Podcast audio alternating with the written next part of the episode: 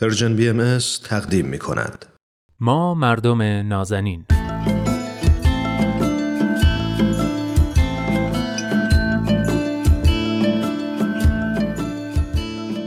سلام. من نوید توکلی و خیلی خوشحالم که این هفته هم در کنار دوست خوبم ارسطو رحمانیان پژوهشگر علوم اجتماعی میزبان شما مردم نازنین هستم و قراره که یک موضوع دیگر رو از زاویه جامعه شناختی مورد بررسی قرار بدیم. موضوع این هفته خشونت.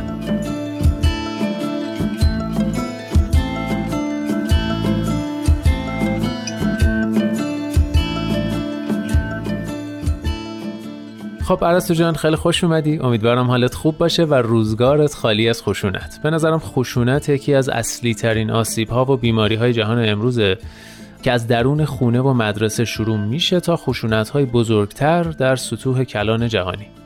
اما قبل از همه این حرفا به نظرم بد نیست طبق معمول اول خشونت رو تعریف کنی تا ببینیم اصولا به چی میگیم خشونت. ممنون نوی جان منم درود میفرستم خدمت شما و شنونده های خوب برنامهتون. ممنونم. می‌خوام بگم که خیلی مقدمه جالبی گفتی. واقعا خشونت عجین شده دیگه با زندگی امروز خصوصا توی جهان مدرن. بله. خشونت فکر می‌کنم به اعمال خسمانه گفته میشه که از روی عمد صورت می‌گیرن و به افراد و اشیا آسیب میرسونه. و شامل انواع جسمی، روانی، خشونت جنسی، کلامی اینها میشه. خشونت چه خفیف باشه چه شدید می‌تونه عامل تهدید یک یا چند نفر باشه و اینکه خشونت و پرخاشگری رو تقریبا می‌تونیم حالا اینجا کنار هم استفاده کنیم و خیلی نزدیک به همه این دو تا مفهوم. آها خب این خشونت و پرخاشگری چه انواعی داره و به چه عللی اتفاق میفته اندیشمندان علل مختلفی برای خشونت رو مطرح کردن. بیشتر بله. این علل در حوزه روانشناسی اجتماعی قرار می‌گیره. حالا بخشی که مربوط به روانشناسی خالص میشه رو من تخصصی ندارم من نمی‌تونم دربارش صحبت کنم ولی بله. در حوزه روانشناسی اجتماعی مثلا یکی از علل اجتماعی خشونت ناکامی گفته میشه یعنی مثلا اگه فردی بارها در موقعیت های تحقیر بشه بالاخره این تحقیر از یه جایی بیرون می‌زنه و به شکل خشونت و پرخاشگری بروز خواهد کرد آها. یک علت این که اغلب شاگردای اصطلاحا تنبل کلاس مدرسه اگه یادتون باشه البته این اصطلاح شاگرد تنبل اصطلاح غلطیه. همون شاگردایی بودن که اتفاقا توی سالهای بالاتر با هم دعوا می‌کردن یا با همه دعوا می‌کردن یا مثلا شاگرد درس خونه رو تحقیر می‌کردن یا کلاس رو به هم میریختن. اینها می‌تونه همین موضوع باشه یعنی واکنشی باشه به اون تحقیرها و خشونت‌هایی که علیهشون تو کلاس ها اتفاق میفته. عامل دیگه برای خشونت مربوط به عوامل فرهنگی می‌تونه باشه. مثلا یه اصطلاحی وجود داره نمی‌دونم شنیدین کالچر آف آنر یا فرهنگ افتخار. توی این فرهنگ که اتفاقا توی کشور ما هم خیلی رایجه اصولا آدما فکر می‌کنن هر جا توهینی بهشون شد یا حتی مخالفتی با ارزش های مورد قبولشون میشه این اجازه رو دارن که خشونت اعمال کنن و یا پرخاشگری کنن. آها. حتی این کار رو سبب افتخارشون می‌دونن. بله. و یا مثلا در بسیاری از فرهنگ‌ها خصوصا فرهنگ‌های سنتی تر پدر همراه نقش خودش انگار حداقلی از خشونت رو مشروع می‌دونه. این خشونت مشروع رو به همراه داره بله. و اجازه داره برای کنترل اوضاع این خشونت رو به کار بگیره. این مثلا می‌تونه یکی از مثالهاش باشه. نوع دیگه خشونت پرخاشگری عاملش می‌تونه مربوط به عوامل شخصیتی باشه. آزمایش هم اتفاقا ثابت کرده که افراد type A یعنی معمولا افرادی که منظمن جوشجوشیان رقابت طلبن حساسن زودرنج اینها. اینا بیش از افراد type B پرخاشگری می‌کنن.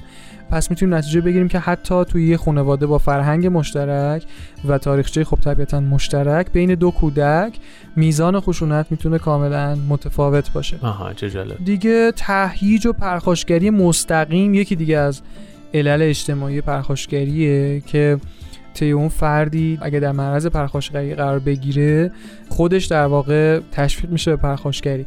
این اتفاق در حال حاضر بیش از هر موقعیتی شاید توسط رسانه ها داره صورت می‌گیره. یعنی درسته. مردم امروزی دائما درگیر و متصل به رسانه ها هستن. چه رسانه های حالا وابسته چه مستقل چه رسانه های جدید قدیم همه.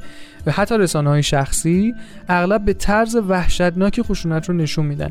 بخشی از این نمایش خشونت در واقع بازنمایی همون خشونت های موجود در جامعه است. یعنی اونا در واقع تشدید می‌کنن رادیکال ترش می‌کنن خشونت خشونت رو با انعکاس اون خشونت. اما فکر می‌کنم بخش دیگریش که بخش مهمی هم هست ترویج خشونت تو رسانه ها در جهت منافعشون. مثلا برخی کمپین ها برخی جنبش ها برخی تبلیغات وسیع رسانه ای برای کنش های مدنی اینا همه همراه با خشونته و هر کدوم از این انواع خشونت فرقی نمی‌کنه. توسط رسانه ها اگه اتفاق بیفته به هر حال افرادی که در مرزش قرار دارن ممکنه دوچارش بشن.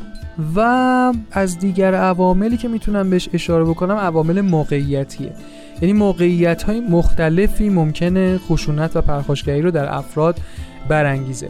مثلا اگه شما در موقعیت یک حادثه فجی قرار بگیرید مثلا تصادف شدیدی و یا در معرض موقعیت ناحق شدن حقتون تو کوچه و خیابون یا مثلا نمی‌دونم زورگیری و زورگویی و اینها قرار بگیرید اینا بله. همه می‌تونه در واقع موقعیت هایی باشه که در واقع عامل خشونت رو می‌تونه پر رنگ بکنه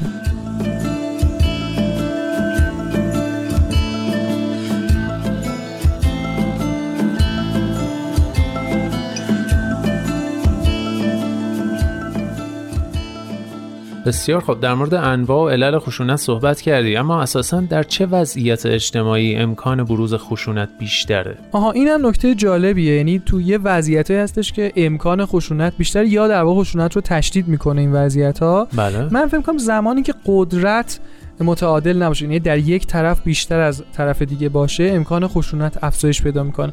مثلا تو رابطه پدر و فرزند یا مادر و فرزند علل فرهنگی برای اعمال خشونت به نظر من کافی نیست.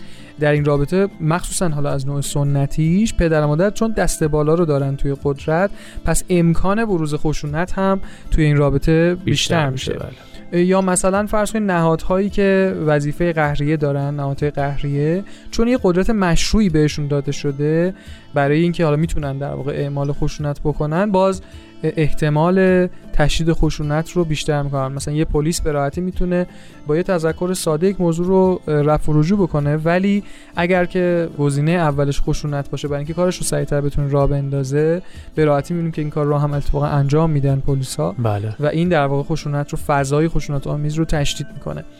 و یا مثلا این تجربه تلخ و احتمالا مشترک برای خیلی از ماها زمانی که بچه بودیم حالا من تجربه پسر بچه ها رو میگم از دختر بچه ها خیلی اطلاعی ندارم ولی حتما اونجا هم مشابهش هست که مثلا فرض کن تو مدرسه ناظم مدرسه اصلا نه تذکری می‌داد نه اطلاع رسانی می‌کرد نه آگاهی می‌داد هیچی فقط یهو با خطکش و کتک و اینا به جون بچه ها میافتاد برای اینکه حالا رو چه می‌دونم بخواد به صف بکنه یا تو صف یه نظمی رو درست بکنه. بله بله. همین موقعیت رو باز می‌تونیم بر اساس عوامل موقعیتی تصور کنیم که چقدر خشونت رو تو پسر بچه ها افزایش می‌داد چیزی که اصلا دلیلی هم براش نبود.